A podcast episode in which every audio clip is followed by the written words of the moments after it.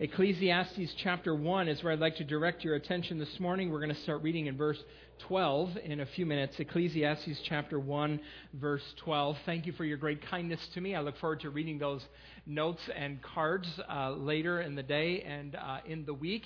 There are many reasons why pastors don't stay at churches for 20 years. Um, some of it has to do with congregations that are mean. When I first started, when I first started here, there was a, a, local pastor who, to his credit, has been in his church for more than 30 years, uh, gave me a book or recommended that I read a book called Well Intentioned Dragons. And it was about who to look for in your, in your church that was going to ruin your life. And uh, I looked through that book, and I have yet to meet any of those people at Grace. Uh, the, the, the real great heroes, of course, of 20 years of pastoral ministry are the people who were here 20 years ago they are long suffering people. Extra rewards for them in heaven. Uh, when I started, uh, I told the search committee that it was my goal to be here for 40 years. As Scott said, I'm halfway done. So uh, if you don't like me, I'm not going anywhere. now, it is, it is uh, I have received uh, much more from this church than I have ever given to this congregation. And I give thanks to God for the privilege of serving here. Now, your Bibles are open to Ecclesiastes 1. I have a warning for you. This is going to be the longest passage that we're going to have in this book, uh, which means today we're going to read a lot of Scripture. We're not afraid of that because when we read Scripture, it's the only perfect moment in our service. Uh, but in order to uh, uh facilitate that or make that easier, I'm going to read it in parts, and we're going to start in verse 12 in a few minutes. I'm going to pray, though. You keep looking up and down at the Bible because you're good readers of the Bible. It's wonderful, and I keep faking you out. But now you can bow your heads because we're going to pray. Let's pray, shall we? Father, we come before you today, and we thank you for the privilege of having your word open for us to read. Lord, we are not unmindful this morning, even as we meet, that it is astounding that we have copies of this in our own language. Each of us, we have, some of us have multiple copies of this book in our language to read. We're not unmindful of the men and women who, throughout the history of the church, made great sacrifices so that we, we can read this book in the language that we can understand. You spoke, and uh, by your Spirit, the prophets of old wrote down your words, moved by the Holy Spirit as, as you breathed out these words, and here we have them. Lord, we, we have your word open because we believe that it is through this experience that we have for the next few minutes that you will speak to us. You change us through this. We, we come to you this morning in faith, hoping that these black letters on these white pages would, by the Spirit, be powerful and effective. Lord, I have no illusions. Sometimes you do this work quickly and amazingly, and, and it's beautiful to see.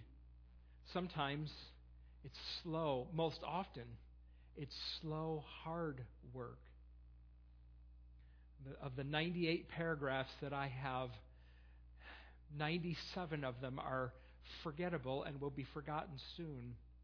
But Lord, maybe it's that one paragraph that will be different for all of us that you will use to transform us and to change us, to give us hope when sorrows rise, like we just sang, to, to push us on, to give us a, a great vision of your supremacy in all things, so that we might have hope and endurance and perseverance in following Jesus. Lord, we're hard after it. We're swimming against the stream. We are climbing hard. We are working against the flesh inside of us that is so uh, broken and, and in such rebellion against you. But we have your word, and we're here, and we in hope come that you would speak to us, teach us, and transform us. Do that slow, hard work in us we're the sheep of your flock. We're the people. We're the stones in the building that you are building. We're members of the body of Christ. So help us for his sake that we might glorify him today. We pray these things together in the name of the Lord Jesus, saying, Amen. So, we started considering the book of Ecclesiastes a couple of weeks ago, and the goal of this book is to help you live a life that is meaningful and that is purposeful. So much of what we do in life is empty and futile, and it feels that way. It lasts about as long as the smoke on a candle that you blow out lasts. God did not intend us to live meaningless lives, but, but these are some of the consequences of living in this broken world. And before we get in deep into the discussion of what a meaningful life looks like, the teacher, the author of Ecclesiastes, he calls himself the teacher, maybe it's Solomon, the teacher spends time tearing down all the ways that we try to build meaningful lives. Uh, this section of the book reminds me a little bit of, the of a Humpty Dumpty. You remember Humpty Dumpty.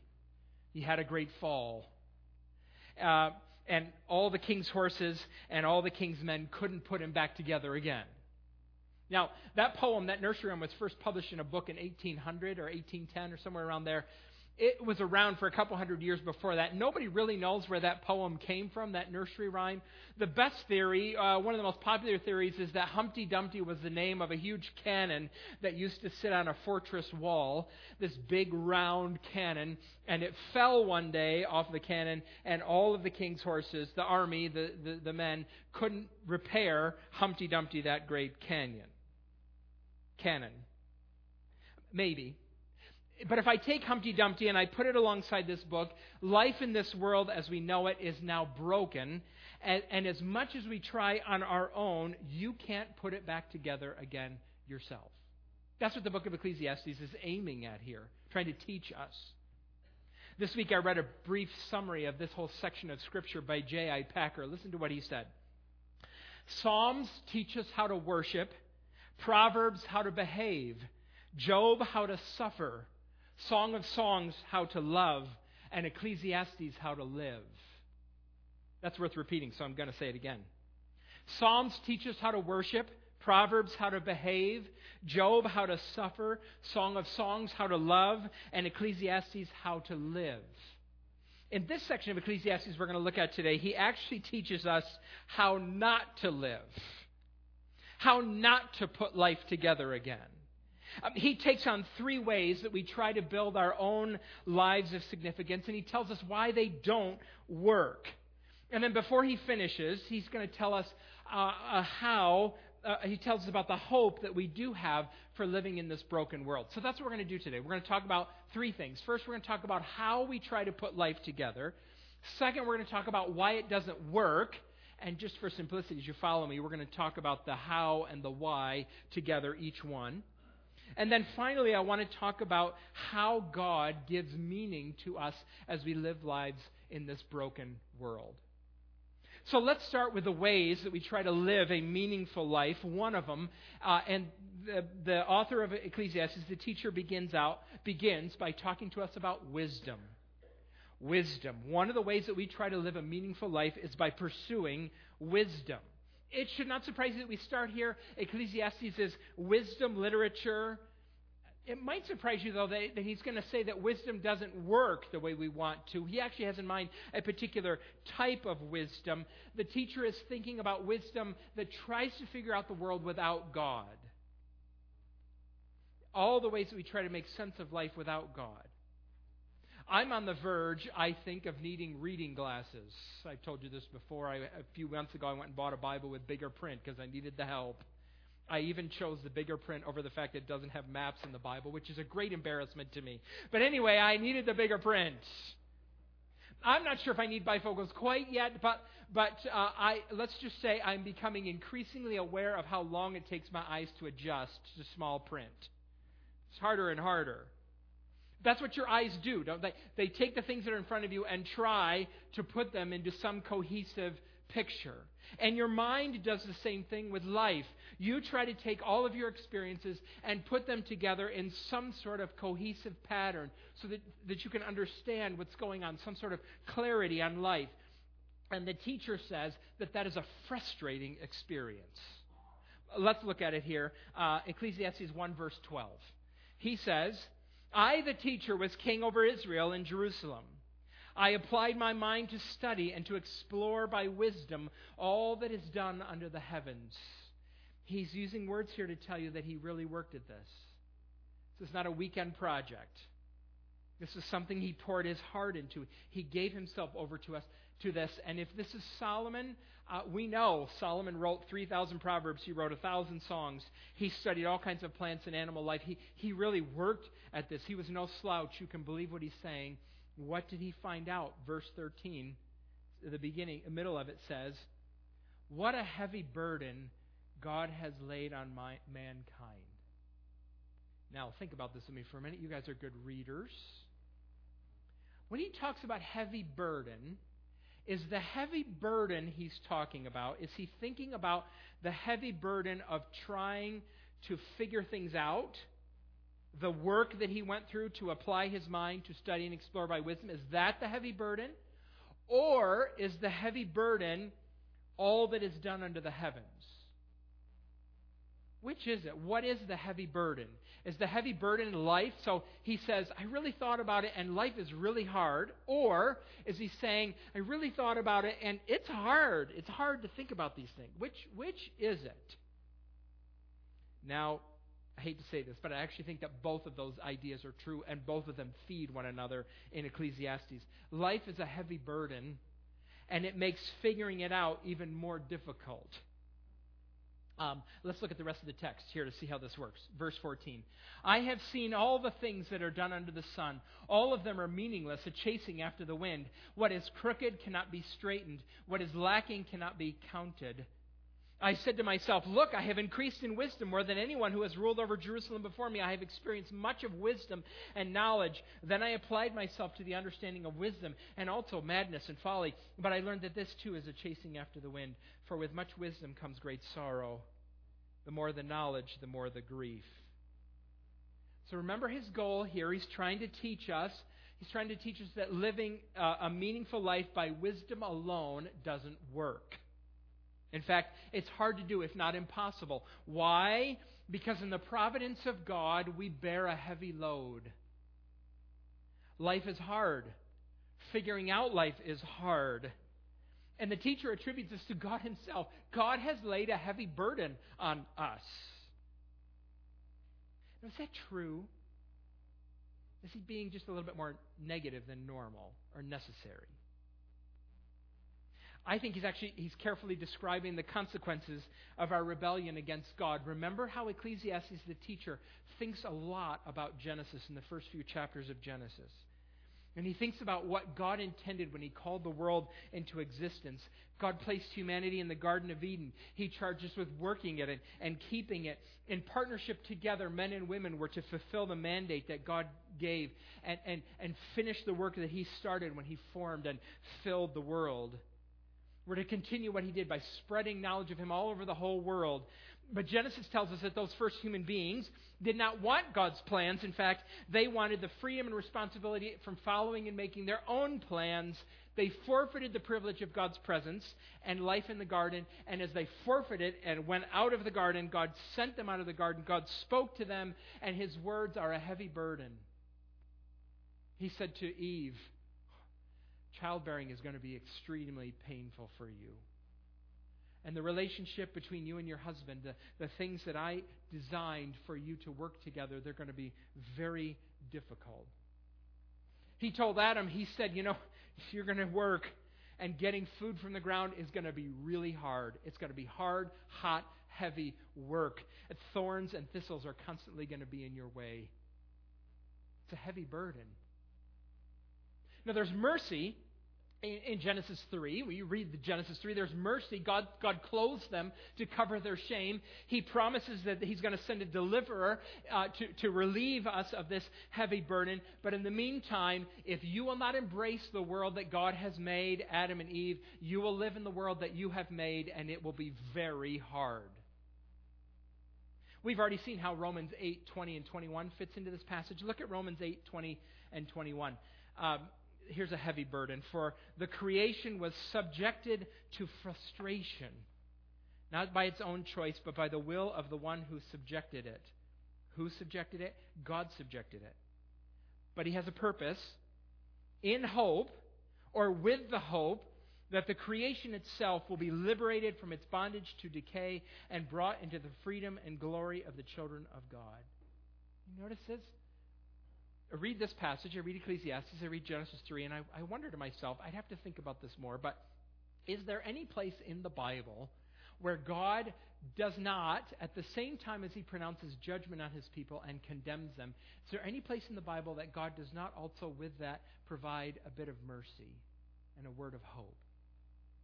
Does God ever speak a word of condemnation without also speaking to us a word of hope and encouragement? Is there any place in the Bible where he does that?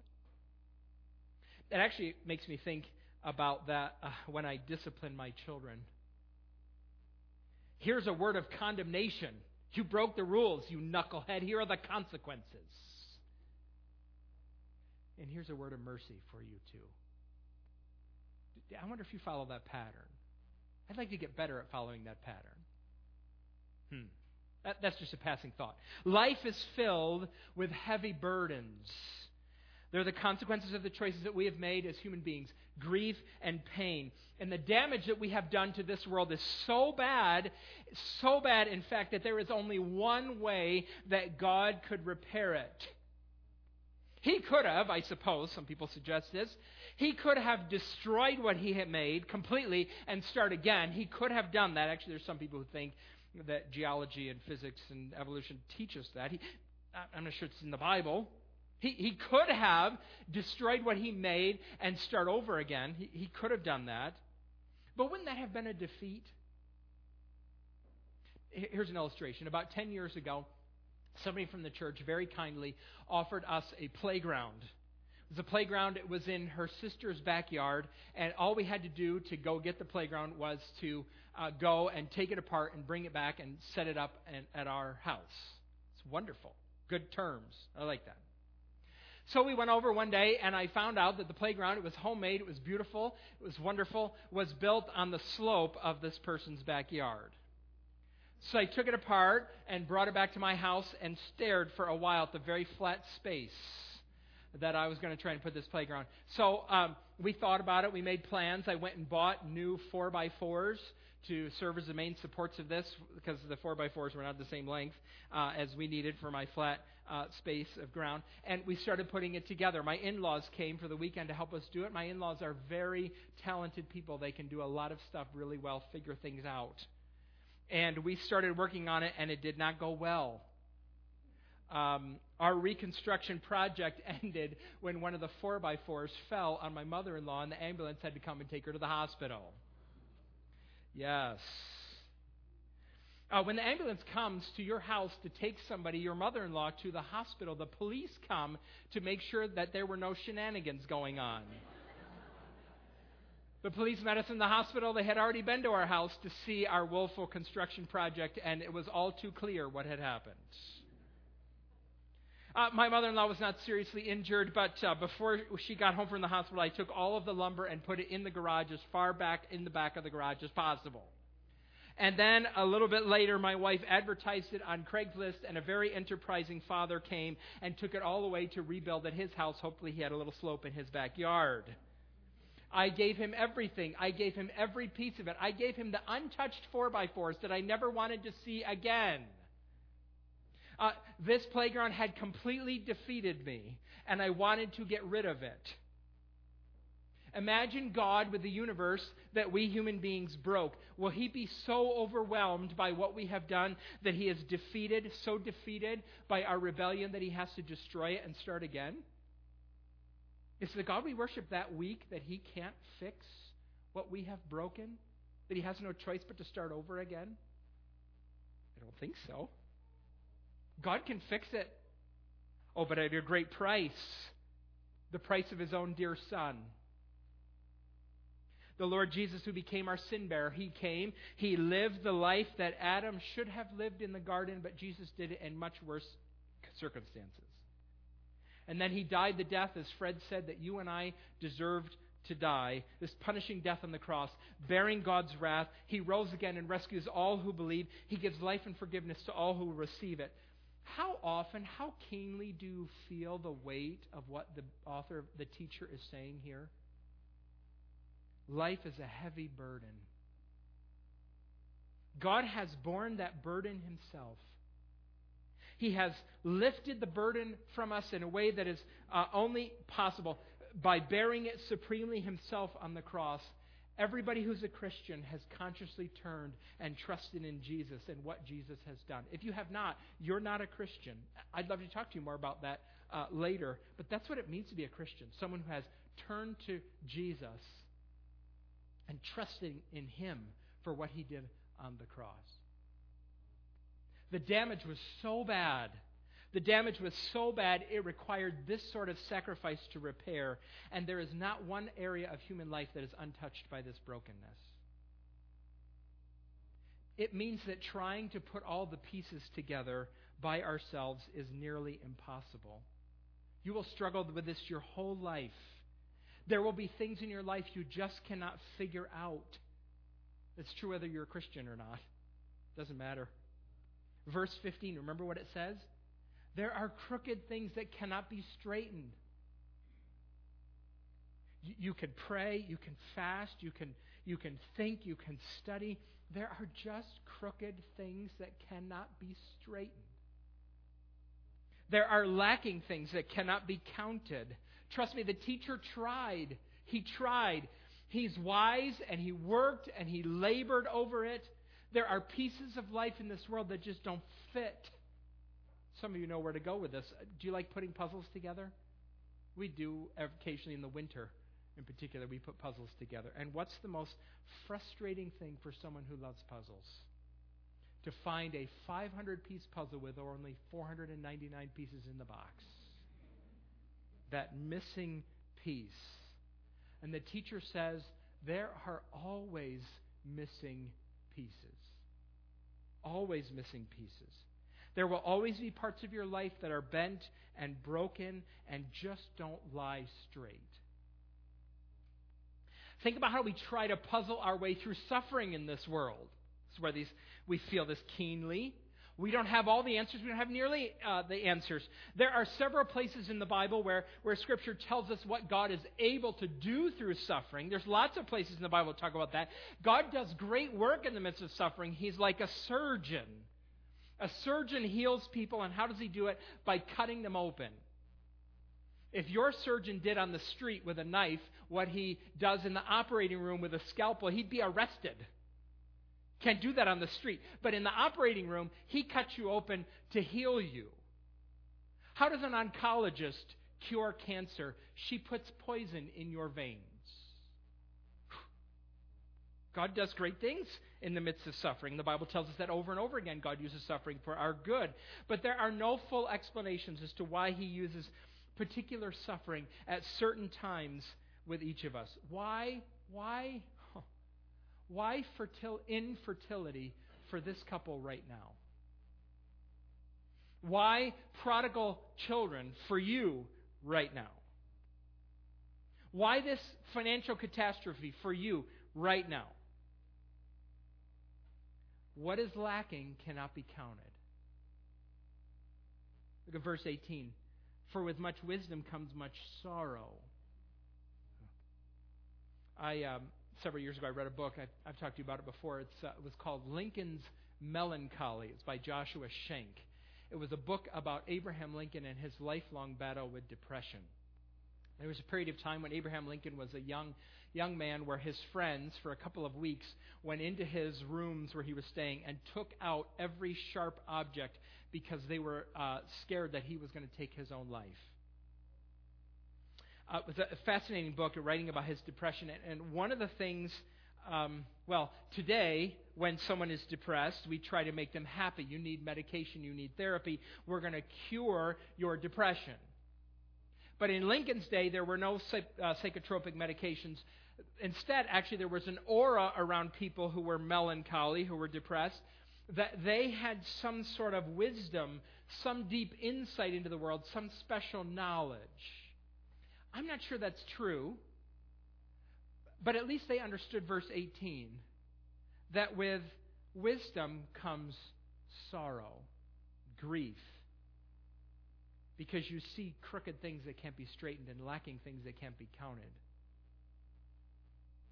There's, there's things about the world. If you look long enough and carefully enough about it, you'll see it, and it will increase your grief. You might think that you can have a meaningful life by being wise. It won't work. Uh, let me give you two reasons why wisdom doesn't work. We've already discussed in detail the first one. Wisdom produces sorrow. Wisdom, especially divorce from God, produces sorrow. We've talked about that. Here's a second reason that wisdom won't work to make a meaningful life wisdom won't save you from death. It won't save you from death. Let me show you that from chapter 2, verse 12. Look at chapter 2, verse 12. Then I turned my thoughts, he turns again to wisdom. Then I turned my thoughts to consider wisdom and also madness and folly. What more can the king's successor do than what has already been done? I saw that wisdom is better than folly, just as light is better than darkness. The wise have eyes in their heads, while the fools walk in the darkness. But I came to realize that the same fate overtakes them both. Then I said to myself, The fate of the fool will overtake me also. What then do I gain by being wise? I said this to myself.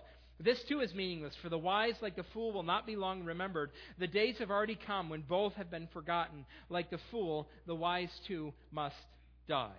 Wisdom is good. Trust me, wisdom is good. It will save you from a lot of foolish choices, but it cannot save you from death. Cannot give you a lasting legacy. You are still going to die and be forgotten. Last Sunday, I realized, last Sunday afternoon, that I made a terrible mistake on Sunday morning. Um, some of you are here, most of you are here to remember this. So I was talking about being forgotten, and I speculated about how many of you remember your great grandparents.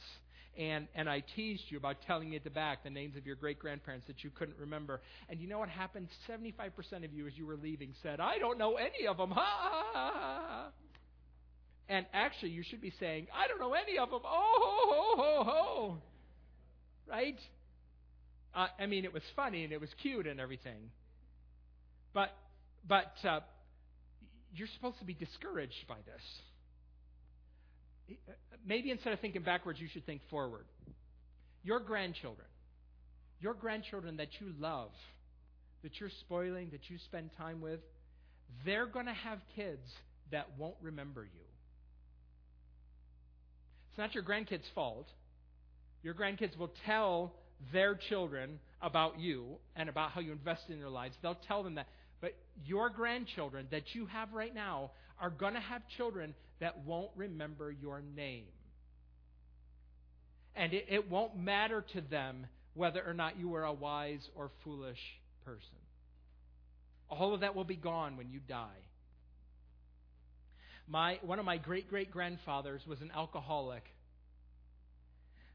Another one of my great great grandfathers was a veteran. He owned a store and he was a member of, a, of, the Presbyterian church in town. Both of them are dead and buried. One was named George and one was named Frank. One was foolish and one was wise, and I feel no effects from their choices. Their names are forgotten by most of my generation. Wisdom, especially wisdom without God, is not the way to lead a life that matters. You will be forgotten, and all your wisdom will be forgotten. So, what else is there? Where else do we look for meaning, if, if not in wisdom? We move on to chapter 2. And chapter 2 is about another way that we try to find a meaningful life. And chapter 2 is about pleasure. It's about pleasure.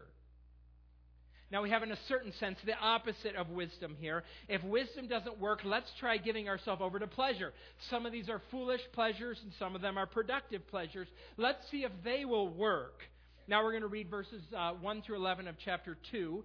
And I want you to see there's six pleasures in this list that he gives. Six uh, wonderful things, uh, wonderful, some of them, uh, that he sees to find out if this is a way to lead a meaningful life.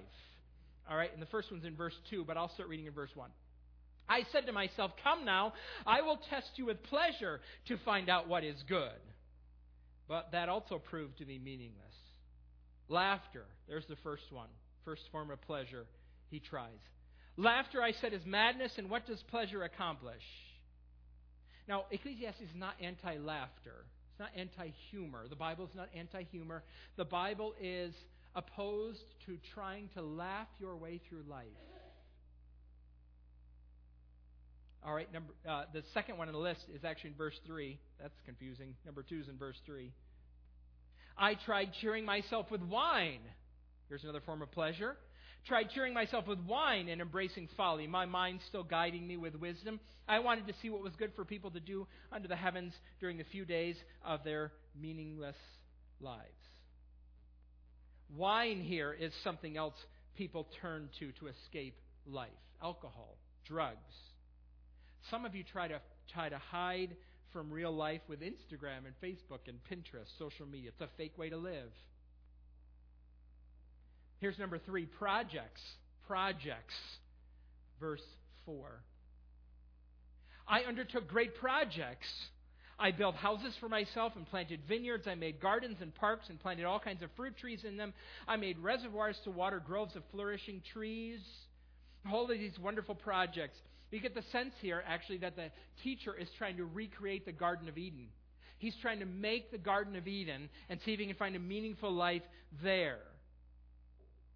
And try as you might, you will not find these things in Jerusalem still. Actually, there's if this is Solomon, we have an area in Jerusalem have found where there's a pile of rocks that we think may be one of these pools, uh, uh, parks that he's referring to. But you know what it is today? It's just a pile of rocks. So let's try number four here wealth. Wealth. Number four, wealth. Verse 7. I bought male and female slaves and had other slaves who were born in my house. I also owned more herds and flocks than anyone in Jerusalem before me. I amassed silver and gold for myself and the treasure of kings and provinces. Wealth. Does that work? Does that work? Number five, music and art. Music and art. Look what it says. I acquired male and female singers. He had the best concerts ever with these singers. And number six, sex. Sex. You're going to write that down? I hope so. sex. Actually, it gets, it's worse than that, kind of. It says, and a harem, at the end of verse 8, and a harem as well, the delights of a man's heart. So NIV, the, the, language is difficult to translate. The NIV is right. It, it, gives you the idea of what he's talking about. But the Hebrew is a little bit more graphic. He's, he's writing plainly about sensual pleasure, devoid of any of the commitments and companionship of an actual relationship. Lots of hooking up is what he says here. What else would a young man want? He says the, the, the delights of a man's heart.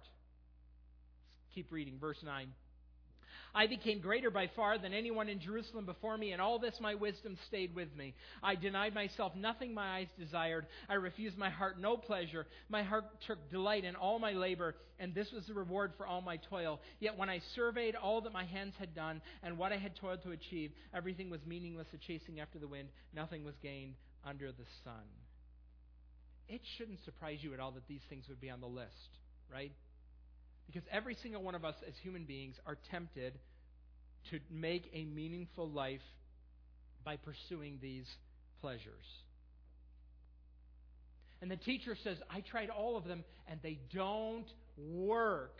I wonder if you believe him. I wonder if you believe him about that. Or if you're more inclined to believe this impulse, yes, th- these are the things that are going to make me happy think about it here. So at the end of, of this passage of pleasures, he mentions, uh, uh, well, at the beginning he mentions wine, at the end he mentions um, hooking up. So let's think, we'll use the generic term partying. That's what happens at college campuses, or so we've been told, right? Partying every weekend, lots of drinking, lots of sex. That's what happens on college campuses. Are college campuses on Monday morning happier places to be on earth? Are they more fulfilled, purposeful, uh, uh, sane, wonderful places on Monday morning? Or are they places filled with regret? Hmm. Several years ago, after the Miami Heat won one of their NBA championships, uh, USA Today published an interview with one of the stars, the star perhaps, of the Heat at the time, LeBron James. Listen to what LeBron James published, uh, what he said. What really got to me, he said, when we won the NBA championship was how short of a time it lasted. The championship lasts just like that. The confetti rains, you go in the locker room, you pop the champagne, you do the media, you have the parade, and then it's over. It's over. You're looking around and everybody's back to normal. I was like, wow, this is an unbelievable 48 hours. I want it again. It was the best 48 hours of my life, and I needed that again. I have a drive that's burning inside of me, and I want to continue to be successful. Do you believe LeBron James? He reaches the pinnacle of his career, right? The NBA championship. His famous career that everybody knows. Everybody knows about LeBron James and his, his skill, and 48 hours it lasts, and it's not enough for him. Why do you think you'll be the exception? You look at this list of pleasures and things, some of them foolish, some of them uh, productive. Why do you think you're going to be the exception? I could read you quotes from musicians and athletes and billionaires and Nobel Prize winning authors, and they would say something very similar. I got all this money, and it, it didn't help. I got all this fame, and it didn't help. I, I produced all these wonderful things, all these helpful things, all these good things in the world that improved the lives of, of many people on earth, and it just didn't help. And yet, you're tempted to believe that you're the one exception that, that you'll figure this out. That if you got what they have, you'd be happy. Well, LeBron James might not be happy, but if I was him, I'd be real happy. Why do you think you're the one exception? Now we have to keep moving here. The teacher says all of these projects, all these pleasures, they won't work. And here's why. Why they don't work?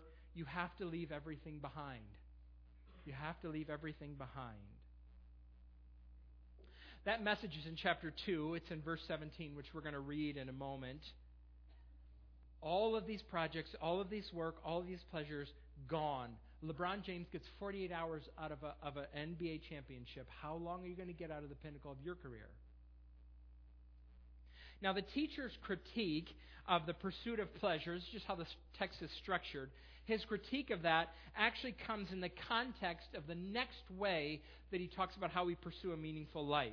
So there's one critique for both flawed ways. So we've talked about pursuing wisdom as a flawed way and why it doesn't work. And we've talked about pleasure as a, a flawed way and one the, why it doesn't work. And now we're going to talk about the third way that uh, uh, pursuing a meaningful life doesn't work. And then I'll talk about the critiques of it. But here's the third way. The third way is work. Work. try to pursue a meaningful life through work. Verses 17 through 23, the work and the critique are together. Verse 17 So I hated life because the work that is done under the sun was grievous to me. All of it is meaningless, a chasing after the wind. I hated all the things I had toiled for under the sun because I must leave them to the one who comes after me. And who knows whether that person will be wise or foolish? Yet they will have control over all the fruit of my toil into which I have poured my effort and skill under the sun. This too is meaningless. So my heart began to despair over all my toilsome labor under the sun. He's talking about his work. For a person may work, labor with wisdom and knowledge and skill, and then they must leave all they own to another who has not toiled for it. This too is meaningless and a great misfortune. What do people get for all the toil and anxious striving with which they labor under the sun? All their days, their work is grief and pain. Even at night, their minds do not rest. This too is meaningless. So he's talking about work here and what you gain from it. What do you gain from it? Well, you die and you leave it all to the people who are to come. Uh, he's even talking about workaholics. Verse 23. What do people get for all their toil and anxious striving?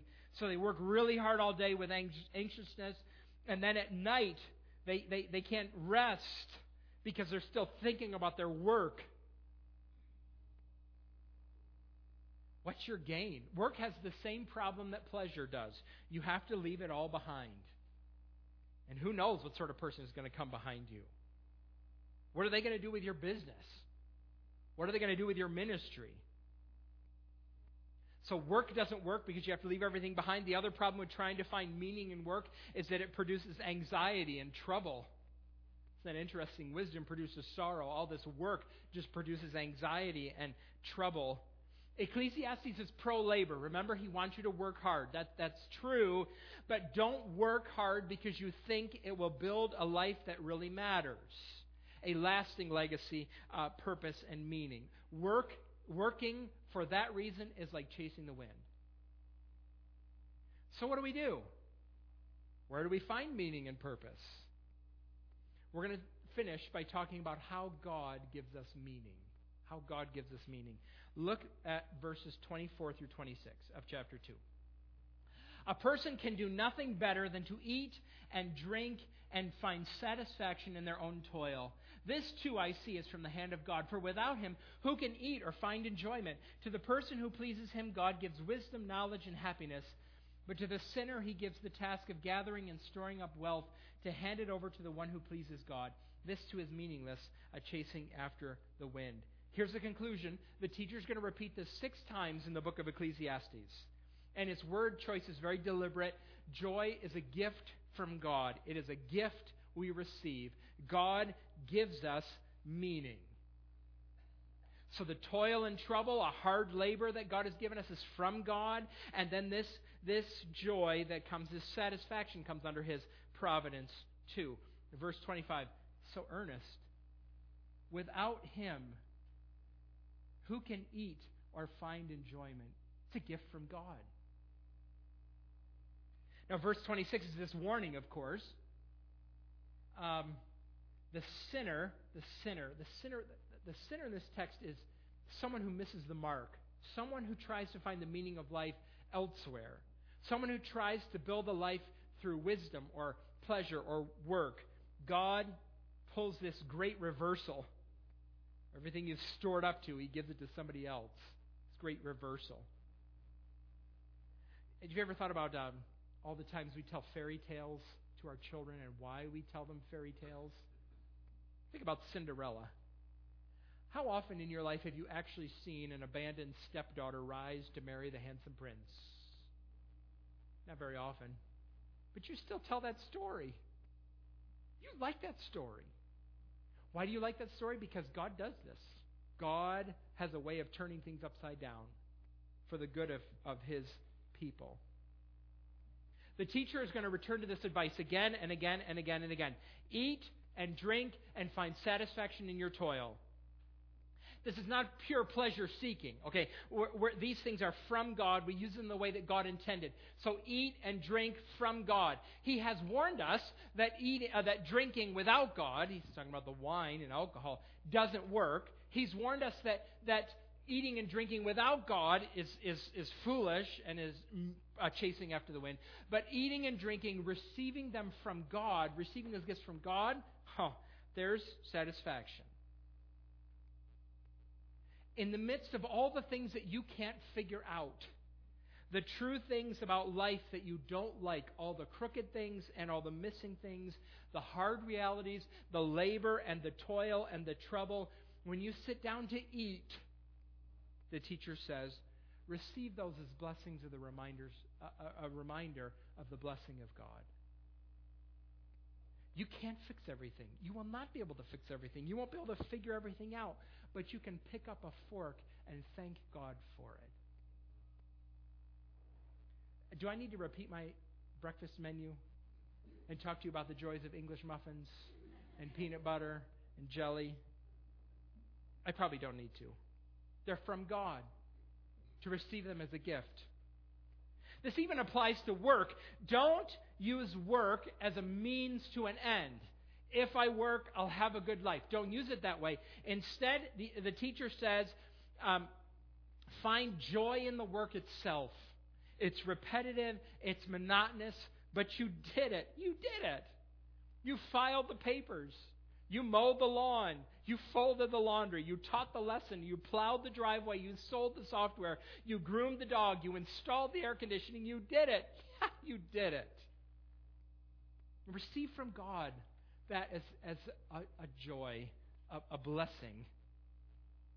Can I suggest to you that this sort of joy in toil is one of the ways that we anticipate eternity? And, and even one of the ways that we imitate Jesus? Actually. At the end of Isaiah 53, the, that prophet is writing prophetically about Jesus, and he says, After Jesus has suffered and done his work, he will see the light of life and be satisfied. That applies to his great work of rescuing people. Jesus is the most satisfied person in all of um, creation and beyond. Ecclesiastes is, is calling us to the same thing in little ways. Every day. Take joy in the little things that God has given you. You can't, you can't straighten what's crooked. You can't find what's lacking, but you can sit down and receive from God these blessings. That, that work is done. Huh, good. That work is done. Thank you, God, for this blessing. That's done. It's all right. That's done. And now so is this sermon. Let's pray, shall we?